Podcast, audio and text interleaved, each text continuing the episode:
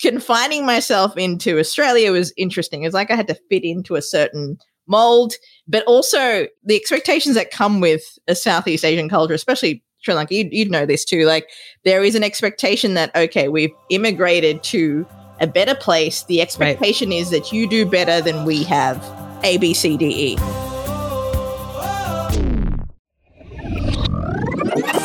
Today, I talk to you, fellow podcaster Ginni Saraswati. She is founder and CEO of Ginni Media, a podcast production company whose motto is made offbeat, which, you know, describes my life. She is also a contributor to Entrepreneur and Rolling Stone magazine. And we talk about everything podcasting, her thoughts on the industry and where she sees it going. She also talks about growing up brown in Australia and what life was like in Sri Lanka as a child. If you are interested in podcasting or, you know, maybe you've already launched your own podcast, this one is definitely for you. Please enjoy my interview with Ginni Saraswati.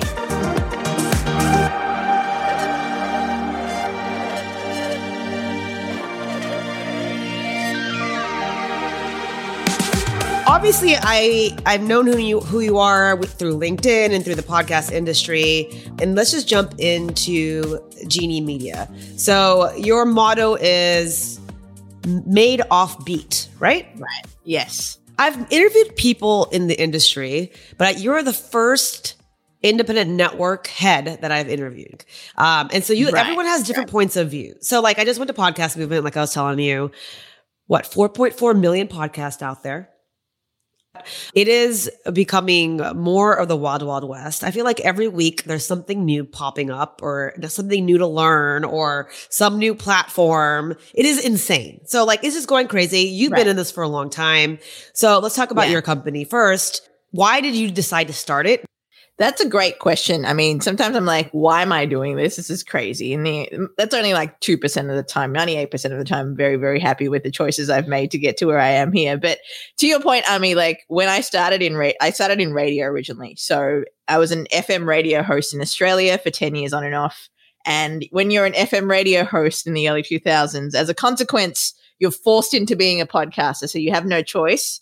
Um, it's not as if they like they grabbed us by the neck and like you have to be a podcaster. They literally would, you know, take the interviews we'd do on air on FM radio stations and they put that on iTunes, which is what Apple Podcast was called in the times.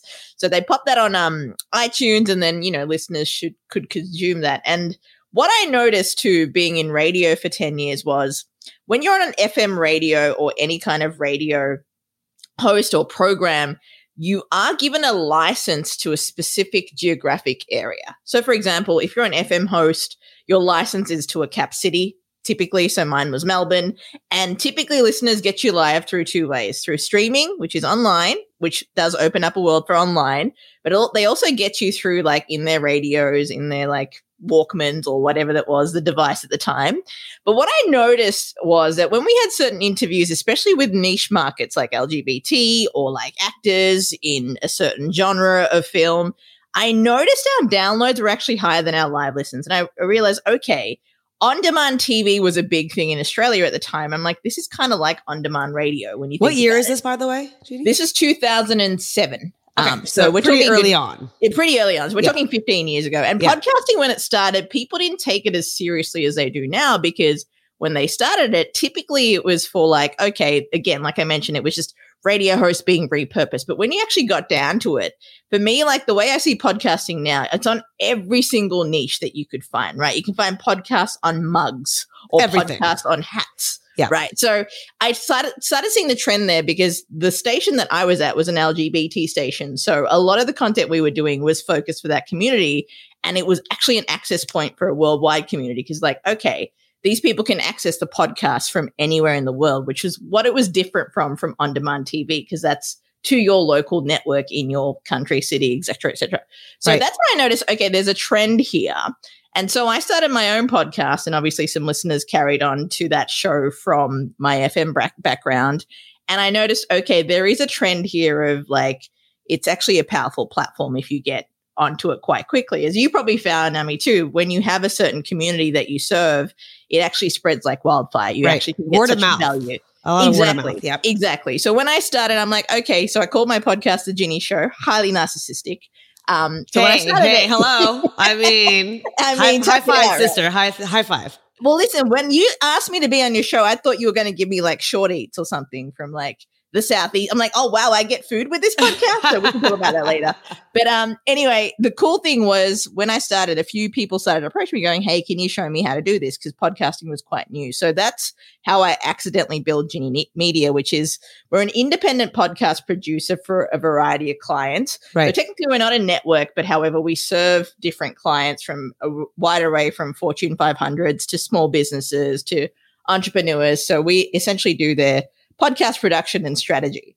Okay. So that's how I started Ginni Media. And, you know, I've, I have a couple of other businesses in podcasting, but that was a very long answer. I mean, so I'm going to let you jump in. no, that's great. So your network. So how long? It's been around for a couple of years now.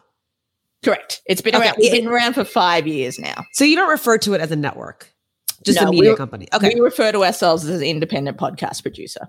And then how do you choose who to work with? Is it do they come to you? Do you seek out people? Like if someone right now starting a podcast needs support, Yeah. you know, and appro- approaches you, how does it work? typically what happens is our pretty much our entire business has been built on word of mouth. So it's all Okay. referrals. Um, so if anybody refers us typically we know that we have an introductory call with the client. We're like all right so what are your needs? What are you looking for? How can we support you? And if it's a fit we proceed. So but typically we don't have to do much of that because the person referring to them has already either briefed them and told us told them about us. So they're like all right this is pretty cool um, so yeah, this is kind of how we have grown our business so organically. It's it's it's something that I'm quite passionate about too, because I find that I'm kind of old fashioned in that way. I, I believe in truly good customer service. And I think sometimes with tech companies nowadays, they think about the scaling and they forget the human in it. Right. And I think the customer service element really brings out the human and serving to humans in general. So well, yeah, eventually it catches up, right? It Like does, it if does. the customer customer service is not there, it doesn't matter how much you scale at the end of the day, especially in in this industry. I feel like. yeah. So obviously you've grown, and so like any startup, lots of pains, Mm. lots of ups and downs. Yeah. Tell me about a few. growing Ginni Media, some of the pain points I had was I started off as a freelancer. So this was my side hustle on top of my main hustle, right? Right. So I was essentially doing all the roles that I have now to an extent. I was editing the audio, I was writing the show notes, I was doing some graphic design. So I'm like, yep. I can't continue this. It's it's impossible with the level of clientele I was getting and and the amount of scalability or demand that I that I had moving over to America. It's like, can you do this? I'm like, I can, but you know, in terms of my time, I had to really manage it. So my continual thing, even to now, as a five to six year business owner, is that which how much of my stuff do I delegate? How much of my stuff do I keep? And how much do we look at other ways of partnership and collaboration and cost? So it's this continual refinement of where does my time and energy allocation go? Um, Right. that's that's the pain point, and it's not really a pain point. It's just a skill we've got to develop over a time. growing point. exactly Evol- evolving. growing right? pains. I think Growing pain. I'm trying to think of like the nicest way to put it. What if someone like me were to come up to you and say, okay, I want to start my own media company. I want to start my own network. Yeah, Would you be like, hell no, don't even think about it? Or, and, and- and the reason why I ask you this is because, like we mentioned earlier, the podcast industry just, it's growing so much now. yeah, There's so many independent podcasters like myself yeah. trying to figure out how do we get discovered? Like, how does this even work? You know, unless you're Yeah. on these huge platforms, Yeah, it's really, really hard, you know, and like I've been doing this for two and a half years and I'm finally seeing numbers. But that's like after like you have to be consistent. You have to kind of just swallow your pride and keep Yeah. going. Um, exactly. So advice one for someone like me who would be like, okay, next steps. Do we do a network? If I do, or a media company? Is it, is it just too crazy to start on your own like that? I don't think so. I mean, I think what you've proven is you've proven the act of discipline and consistency. And to be a podcaster, this part isn't talked about as much in the vein I'm about to express it now. Podcasting requires discipline, showing up, preparation, and remaining consistent. Right. If you're not a disciplined person, like podcasting is not for you. And I say that with love because you've got to show up when you say you're going to show up for your guest, for your production team, if you have one, or yourself if you're editing. You also have to show up for your audience, who's the most Right. important person in this conversation. And I say that really strategic, strategically because people kind of forget that podcasting, primarily your podcast, I've listened to, it's conversation between you and a guest, but it's also the listeners involved in that conversation, right? Right. And if the listener is expecting a Tuck It Out podcast to come on Monday and you're not there, I mean, they're going to be pissed. They're like, Yeah. yo, I was like going on a commute. I was expecting the episode. It wasn't there. Right. And that's the sort of thing that I think you've got to think about as well that discipline and consistency element. So if you came to me saying, Hey, I want to start a network, I would be like, Absolutely, you have the blueprint to do that now because you've done it for two and a half years. You've put in the work. Now to be able to to kind of scout other podcasts to come on your network to coach them, you've done the work. So you have the ability to do that. I would also say, I mean, I like to look at the history of how certain mediums have come about, right? Now, Right. you look at radio when it came out, it was a few stations here and there. Now we have radio networks. Right. I'm not surprised that podcasting, I mean, the radio is the grandfather or the grandmother or the grandperson of Yeah. podcasting, right? I'm Right. not surprised that I'm seeing podcasting following the same trend. right. It's history and it just, you know, repeats itself in that way. exactly. So absolutely, I think it's a it's a great idea, especially if you have a community or an audience to serve. So your particular audience and the guests that you have, I so see a community for you and your network.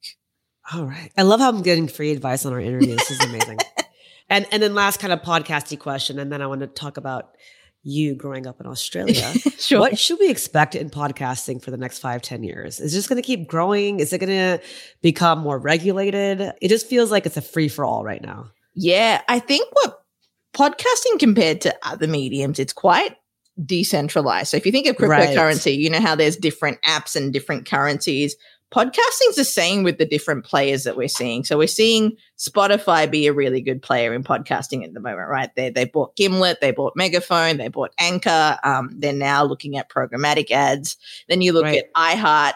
So I would actually see other companies invest, like Amazon brought Wondery. So I would see more of that. Um, and I think it's the whole premise of buying media companies or buying content creation companies to serve a specific media. So I do see a lot more of that coming in the next five to 10 years. I also see podcasting being done in ways that's different from now. You, YouTube has entered has entered the market. YouTube has definitely entered the market. And I think the other thing that's really important to look at is so video, obviously audio and video podcasts will be a huge thing. Has ha, have to do video now. Have to do video now. We have to, we, gone are the days we could do our podcast in I'm like, that's why I got I got into podcasting, so I don't have to worry about how I looked. And like now, Yeah. I'm like, really? Anyway. Right, right. Even in like breakfast, when I did morning show radio, I didn't really have to worry about my hair. But now I do. Yeah. I'm like, I have to comb it. I'm like, really? Yeah, I know. I'm like, I can't. I mean, I guess I still wear my PJs bottom half, for right. Sure. So, exactly. it's fine. Exactly. Doesn't matter. But I think it's to your point. I mean, the, the radio, uh, the video element of it is going to be video distribution. And I think different ways of podcasting in terms of, I will see, I think we'll see companies do more like serial or seasonal podcasts. They won't necessarily be episodic like you are. You're on every week.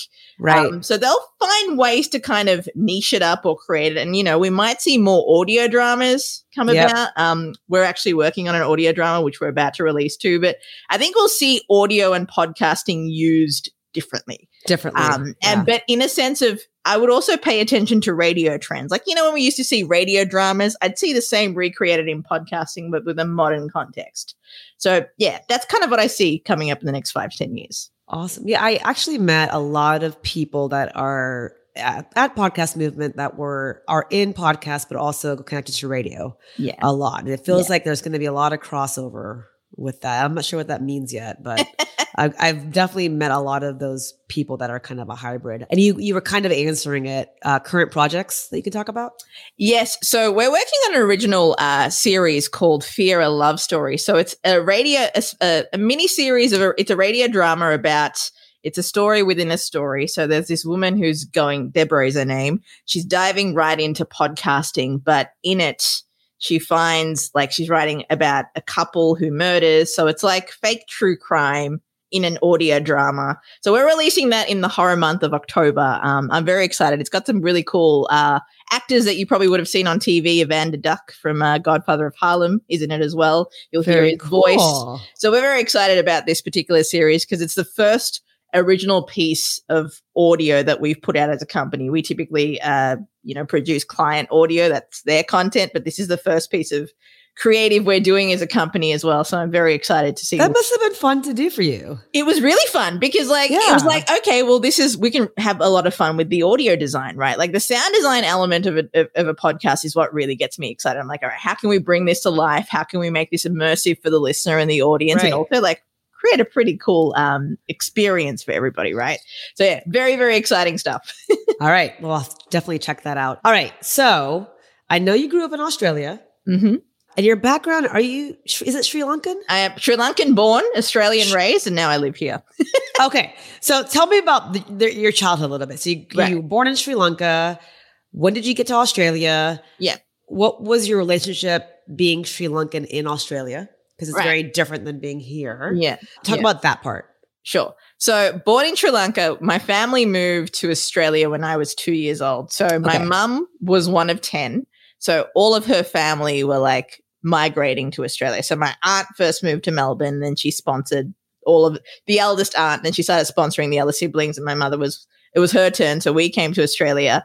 Um, it was interesting because in Sri Lanka, you know, I had the freedom to run around wherever I wanted to. Like, literally, there were moments where, like, my parents always tell me that I'd run down the street and I'd end up at my neighbor's place pretending to read the paper. Now, in Australia, you don't do that. That's not seen as respectful. So I felt a little bit shackled in Australia. It's like, you have to stay in this two bedroom apartment and like and again what i'd do i'd move the sofa apart and i'd roller skate up and down and i'd, I'd try to do something. So I, Yeah. I was a very spirited kid. So confining myself into Australia was interesting. It's like I had to fit into a certain mold, but also, you know, the expectations that come with a Southeast Asian culture, especially Sri Lanka, you'd, you'd know this too. Like there is an expectation that, okay, we've immigrated to a better place. The expectation is that you do better than we have. Uh, a B C D E. So I knew that. Okay, I thought, okay, maybe I'll be a doctor because I had this innate feeling of wanting to serve people. Didn't really like science, so that's a problem. That's Yep. That's problematic. my, my, my story. Mine was math. So, yeah, yep. exactly. Yep. Um, so, and I realized, okay, so I kind of hit, I tried to fit into this. Okay, I'm going to try and be a doctor. And then I realized it wasn't for me. And then when I went to Catholic school and my, I met my best friend at the time, she kind of brought me out of my shell and I was doing more arts and drama. I'm like, okay, I see. I see myself doing more like stuff in radio. And I I started doing stuff in theater. And that was really exciting too, because I got to explore that part of me. But I feel like the interesting thing about growing up in Australia, you know, being born in Sri Lanka and then moving up over here is not many people know where Sri Lanka is in America, which is quite hilarious. I, I find. know. I was like, where is that? It's like, is that like a subculture of Australia? I'm like, no, no, it is not. Wow. Um, wow. That was the latest one I got on a plane. Wow, that's pretty good. I like that one. Um, Mix but it in. it's just I think every culture I have an appreciation for from what I've been Right. like the traditional values of Sri Lanka. I love the I guess the laid back sense of Australia and their customer service and I love the ambition and drive here that I experience in New York. So I have appreciation for all the cultures and I and I I find myself being a student to these cultures and Yeah. and kind of you know taking what uh, what I feel is is really resonant with me. Yeah. Um, so it's really helped me. I think every culture has kind of helped me, has shaped me into who I've become. Yeah, no, that's great. I mean, that's otherwise that's the only way you can be when you're moving around that much, right? Exactly. Otherwise, you'll be miserable. Exactly. As a as a kid, parents super religious. Uh, you know, what was your relationship with being brown Right. and and living in Australia? I've heard, you know, like in America, mixed stories of yeah. Indian, Sri Lankan, South Asian kids in, in the US hating it, loving it. Uh, Yeah. There's been a mix of how they viewed themselves uh, Right. compared to American culture and fitting in. Yeah. How was it in Australia? See, that's a great question, Ami, because when I moved to Australia, we moved to an area which is, is is Northcote. Now it's the area for hipsters and lesbians. So Nice. when I moved there, it was just we were probably one of the only brown families there.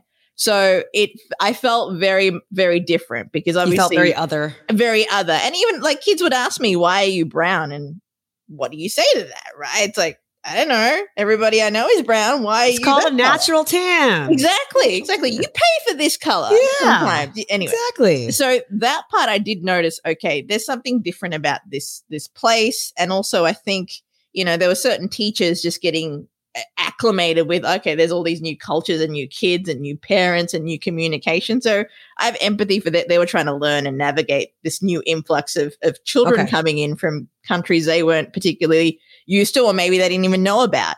Um, so my I, I did feel different in that area. And then we moved to an area called clayton which is like the southeast part of, of melbourne which is very much uh, indian sri lankan greek italian so there were a lot more people who look like me Got except it. I, I still felt different because i'm like oh this isn't what i was used to i, I kind of grew up with those perspectives and now we've got so it's kind of this Yeah. juggling act of okay where do i fit in this but i think what was grounding for me was my mum had a rule at home and it was that we speak sinhalese at home which is our, a native tongue in Sri lanka and you can speak english at school and i found that part really kept me connected to the culture when i went to visit sri lanka when i went back there when i was 18 I was able Yep. to communicate with family, and that was really meaningful and still is.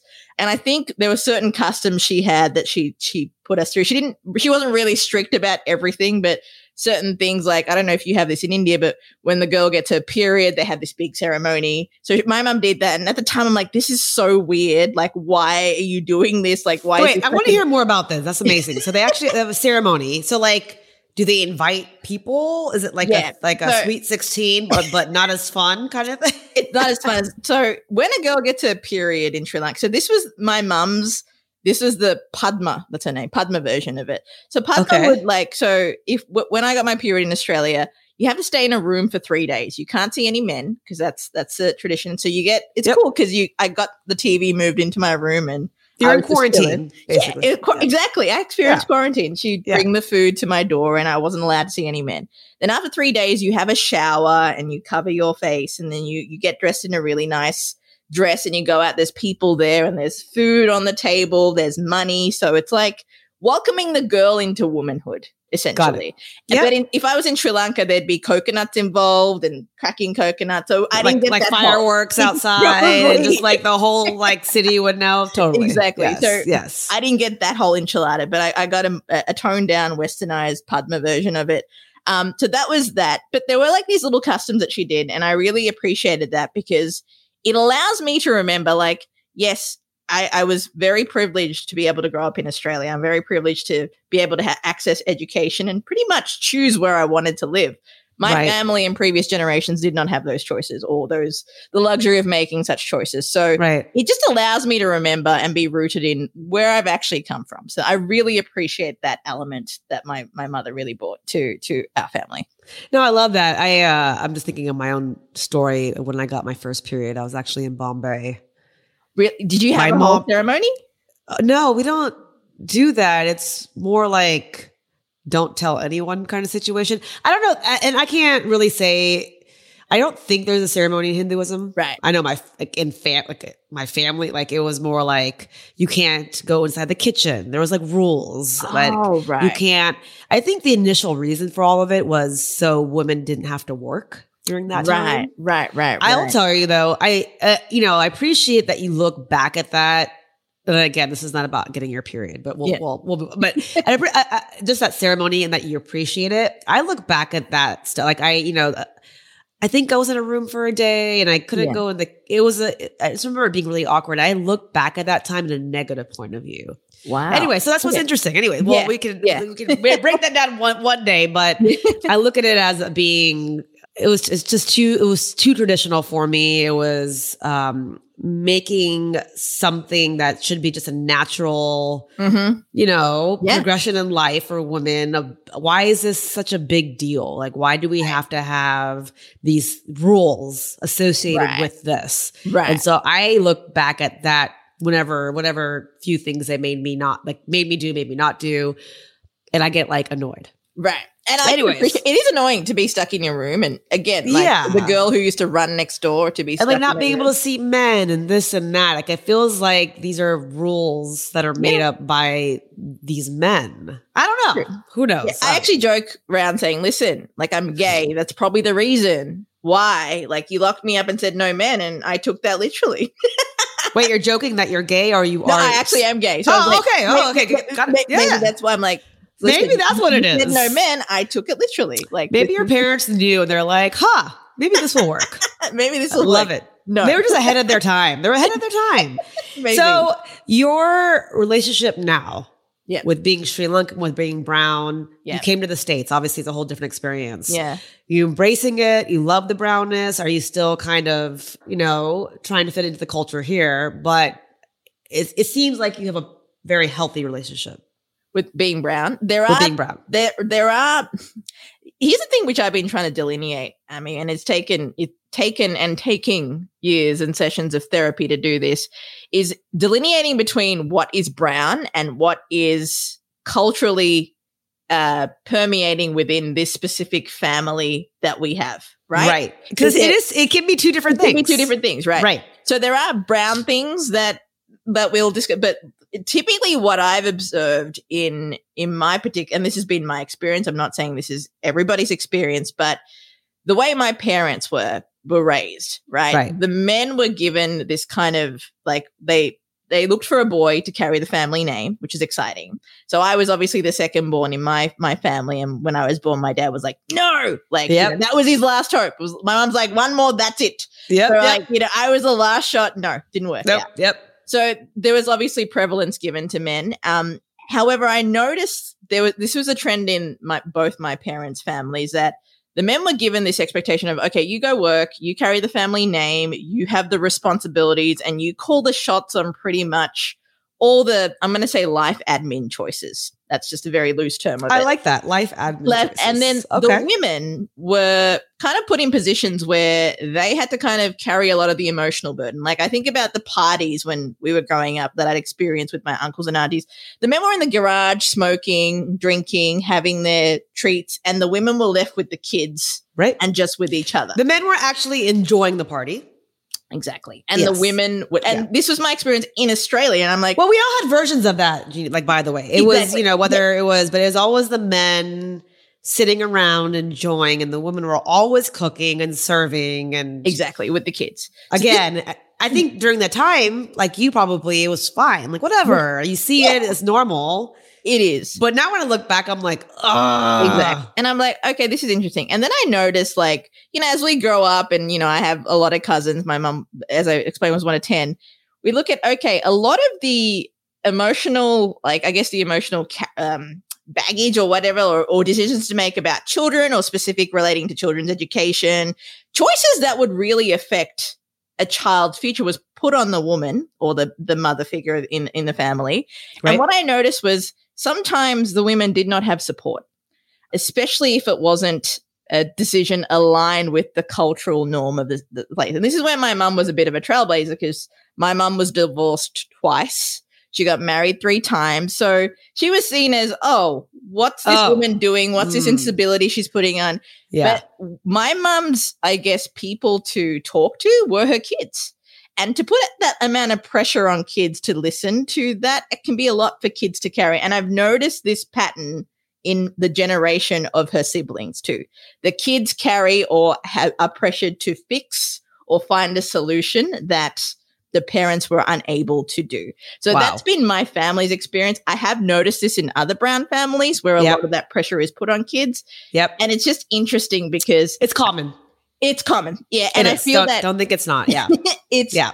I- think in this generation too, the important part, and I think we, my cousins and I talk about this, is how to set appropriate boundaries around that. Because even nowadays, like I get calls from my aunts going, "This has happened with this cousin," and the expectation is you fix this. Yeah. it's like really, Mm, Yeah. Yeah. I uh yeah, I feel like that's part of all families to a certain degree. Yeah. I have unplugged myself from all of it. All my f- relatives are in India. And in fact, Ginni, I'll tell you like even with my in-laws and my husband and I are all on the same page with this. Right. Like but with my parents, you know, when he has to deal with them, I mean everyone's fine, but we are really strong about our limits. They know. yeah, I'm like, nope, this is this is not 30 years ago. Sorry. yeah, This yeah. is not the way it works anymore. Yeah. You know? And so Yeah. I, I think we have to learn that. I mean, we were born and raised here. Like it's just it was a whole different way of thinking, right? yeah, Um, and then of course they're like, "Oh, that's your American side." I'm like, "Well, yeah. yeah, I find Yeah. that there is this cultural shaming. Oh, you're so Aussie now, or you're Yeah. so American. I'm like, no, no, no. This is me talking based on my experience to what works Yeah. and does not work for me. Yeah. Period. No, totally. And maybe yeah. that is environmental. I mean, yeah. I thank God and I love India. I have so many cousins and family, and I lived there yeah. for a while, and I have a, a, a great relationship with being Indian and being brown. But I still thank God I didn't get raised. I wasn't raised there. Yeah, I actually agree. I would actually be in jail or dead being a gay woman as well. Yeah, because I would, get you, I'll figure out how to get you out. We'd yeah, thank you. Yeah. I appreciate that. But yeah. also, I, I, agree with you. I am so grateful to be a, have been raised and educated in Australia as well. Because I think yeah. growing up in Sri Lanka, especially my mum, like even for her being a divorced woman, life would have been so different for all so different. Yeah, your mom is a trailblazer. Um, I got to ask really quick because you've mentioned it, and, and we don't, we don't, you don't have to talk about it if you don't want you're gay. That's a big deal in our culture still to yeah. our parents' generation, not to our yeah. generation. Yeah. Parents know if they do know, how was that? Uh, right. Uh, talk. So, yeah. So my family found out uh, one of my aunts watched, I used to host a TV show in Australia as well. I had a segment on there called, it was called Bent TV and I hosted a segment. And apparently I said on this segment that I'm a lesbian and this is my name. I've never said that, but clearly this is what my aunt took from it she was sitting okay. next to my mom's brother, who's my uncle's like, what is this? What's Ginni saying? And then the grapevine started. So she called my aunt, said, Did you know Ginni's gay? And then it went all the way around to my dad. And my dad probably in about yeah, yeah 90 seconds. No, I would say probably 60. Yeah. Mean, that's what yep. the Melbourne Sri Lankan community is. So my dad found out then, and you know, he I'm not that close with my dad, so he wasn't able to really ha- sit down and say, okay, daughter, what's going on here? You know, and it, it's not really his his style to to sit down and, and talk about things like that. My mum, she knew, unfortunately, when she got Alzheimer's, she didn't really, she kept asking me where my husband was. So I don't know if that was her way of saying that's totally her way. I remember you have a partner, but I don't quite remember the gender of the partner. I, eventually, like my extended family, it was really helpful to have cousins who had the same experience that I did. Like we yeah. all migrated to most of us migrated to Australia and we grew up that way. And so when they were kind of like, hey, this is not such a big deal, they were able to tell my aunts and uncles this isn't such a big deal. Right. And um, there are some aunts and uncles who don't really talk to me about it, but there are some who do. Um, and they're like, you know, how's your partner? How's everything going? So in that aspect, I'm really grateful of how progressive a right. part of my family is. And, you know, there are parts they don't talk about. The ones about. that aren't, it's just, you know what? It's easier. Just it brush off your shoulder. It's like it. lighter weight. It's, yeah, they don't know? talk about it. They're like, let's talk about everything. But, but I don't get asked when are you going to get married to a nice man anymore. So I think for me, that's a win. Like that's a win. It's a solid reason to be gay, by the way. Just throwing it out there. So, um, if anyone's listening, um, okay. So I'm going to do a fast round with you. Let's go. And, and, and then we're going to hit stop. And I know yeah. this is super quick, but I'm so glad we got to talk. Okay. First thing that, that pops in your head. Okay. Who would you love to collaborate with that you haven't yet? Ultimate, like anyone. Mindy Kaling. Nice. Yeah. She's a she's a popular one on the podcast. I love it. She's like new money. I'm like, you go, girl. You go. Yeah, yeah. me too. Yeah. I want to hang out with her too. Can you make it happen and invite best friends, me? Jindy. Yeah, that's her name. I feel like me and her could be best friends. Yeah, yeah, I feel like me and her could be best. We should yeah. all hang out, have a go. Yeah. I feel like I could be best friends with a lot of people. Yeah, I just don't know it yet. Yeah, dinner with four people. Any four people that are alive. Okay, I'd love to have dinner with Oprah. I'd love to have dinner with the Queen because yo, there's a lot of legacy. You're ruling yeah. a, a, kingdom for seventy years. Like, yeah, I want to. Girl's got some stories that she hasn't told. She does. She yeah. does. I'd also love to um Helen of Troy. Now I don't know if that was a myth but yo, if you're the face that sets the sale of a thousand chips, like I want to see your face. There? Yeah, yeah, yeah. I, I want to see your face. Want to have yeah. dinner, and I want to unpack that with Paris and yeah, you know all that. He, she um, was she was like the the first influencer, right? We could just call we could just call we could call her that. We, we should make up an Instagram account for her, right? Helen Troy, verified for first influencer. totally. Yeah, Helen Troy, and I guess the fourth person um, I'd love to speak with that's interesting. Like I've only ever thought of three, but I would love to speak to Madonna. Like constantly reinventing till she was about 60. Like that's amazing. So full power. I feel, like, I feel like if we sat down, I'm saying we all of yeah. a sudden because I'm going to be with you everywhere. Yeah. I feel like we sat down with her. I think she would be like getting these conversations. I'd be like, huh? I feel like she just like, she, I don't know. Like she's gone through so much and like she probably has these ways of thinking that we don't even, you know, aren't Yeah. even like don't think about kind of thing. People I like Madonna, like different Yeah. level of human being, I feel like. and the level of creativity she has to go from Vogue to like MDNA, like that's the name of it. Like that was quite an evolution, and she I did. managed to keep quite a consistent circuit with that. Yeah. I did shake her hand once. You We'll- did? We'll, we'll, talk about that. Yeah, oh Okay, yeah. let's- I, I have a whole then. Madonna story. Okay. My friend was a, a backup dancer for her tour. oh my gosh. Uh, yeah. Anyways, Yeah. yeah, yeah. But I've done some jungly things, my friend. okay, we, we need to talk too about that. And that. then last question. Yeah. What would you ultimately want to be known for? Ooh, I would say um, providing a platform for diverse voices. There we go. I'm, I'm dancing, guys. So that's a good one. Thank you. I Thank like you. it. Tuckered Out is hosted by me, Ami Tucker. This episode is produced by Ginni Media with Ginni Saraswati, Ashley Tuff, Micah Sweetman, Hans Andres, and Laura Radescu. You can follow me at Tuckered Out Podcast on Instagram. And please subscribe, rate, and review wherever you get your podcast.